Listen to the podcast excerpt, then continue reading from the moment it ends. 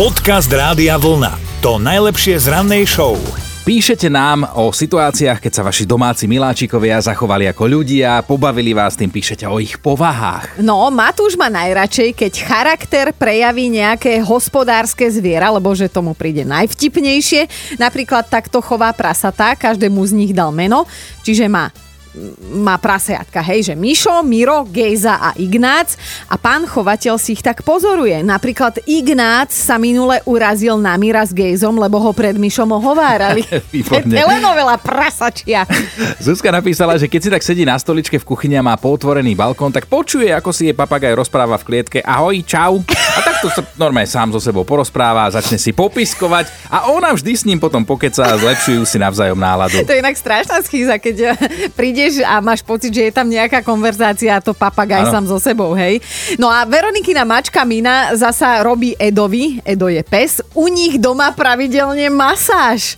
To som ešte nepočula, že normálne nemôže chýbať ani milostný trojholník, lebo že predtým mala Mina milenca Emila, tiež psa. Ježiš Maria, čo? Jak... Nechce vedieť, čo tam stvárajú títo Že mu mačkovci. tiež robila masáž. No jasné, jasné. Dobré ráno s Dominikou a Martinom. Ak má dieťa na niečo prirodzený talent, tak väčšinou je to vidieť už od útleho veku. Internetom sa šíri video, na ktorom trojročné dievčatko spieva zvieratkám na farme. Jedna vec je, že pritom je strašne rozkošná a ešte sa to tým zvieratám aj páči, ale zaujímavé je to, akú pesničku si toto trojročné dievčatko zvolilo. Veď počúvajte toto. Whoa,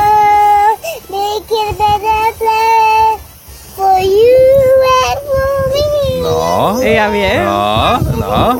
Ale ak ste náhodou vy nespoznali, že čo za hitovicu si malá hviezda pospevuje, tak toto je ono. Heal the World od Michaela Jacksona. No a nám sa to v tom jej prevedení normálne páči ešte viac. Nemôžeme si pomôcť, akože Michael, áno, klobúk dole, ale to dievčatko...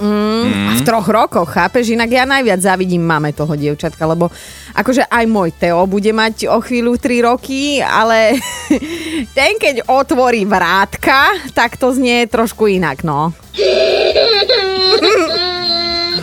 No. Ale vieš čo, možno z neho ešte bude spevák, ale v death metalovej kapele. Podcast Rádia Vlna. To najlepšie z rannej show. Raz za čas by sme si mali pripomenúť, že alkohol a šoférovanie naozaj nejdú dokopy. No to si ale nemyslel istý 40-ročný muž z Považskej Bystrice, ten si totiž to pred jazdou vypil a nedopadlo to dobre. Chvála Bohu sa nikomu nič nestalo a nedopadlo to dobre iba pre neho. Aj keď vlastne možno to dopadlo pre neho dobre, no zmetení sme z toho, však posúďte sami, čo No. sa stalo. Chalanisko, chalanisko, 40 ročný, Chalanisko. maminka ho asi tak volá, no ale on teda jazdil po meste, potom po parkovisku pred budovou polície, až teda nakoniec to svoje auto zaparkoval, hej, bez nehody a vykročil si rovno na tú políciu, kde sa sám aj udal, dali Hm. mu fúkať, 2,19 promile. A teraz mu hrozí, že si teda na rok pôjde posedieť. A mne to skrátka nejde do hlavy, že prečo len išiel na tú políciu, keď teda akože, hej, vedel, že dopadne zle, lebo však logicky, hej, keď tam zaťukáš a neviem teda, možno, že ho hryzlo svedomie. Alebo sa možno len pomýlil, že si nevšimol, že je to policia, pozrel to logo rozmazané, mal nie, však tak si myslel, že sú to potraviny. Aha, akože išiel nakúpiť. Ale však on už nakúpené mala dosť. Dobré ráno s Dominikou a Martinom. Ak sa vám niekto pochváli, že má najdlhšieho zajaca, je to pravdepodobne zlodej. V Británii totižto pátrajú po držiteľovi Guinnessovho rekordu, zajacovi Dariusovi, ktorý sa rekordérom stal práve pre jeho nadštandardné rozmery. Keď sa natiahne, meria neuveriteľných 129 cm. Pekne prerastený zajačik. Na fotkách vyzerá skôr, áno, ako taký malý zakrpatený medvedík s veľkými ušami. A keby som ho asi mala krmiť mrkvou, tak mi podľa mňa zožerie s tou mrkvou ešte aj pol ruky, lebo málo by mal. Podľa mňa on tak spotrebuje priemerne ako štvorčlenná rodina. Myslím si, že aj, aj tých um, Bobkov, bobkov je dosť, no. ako poník. Ako...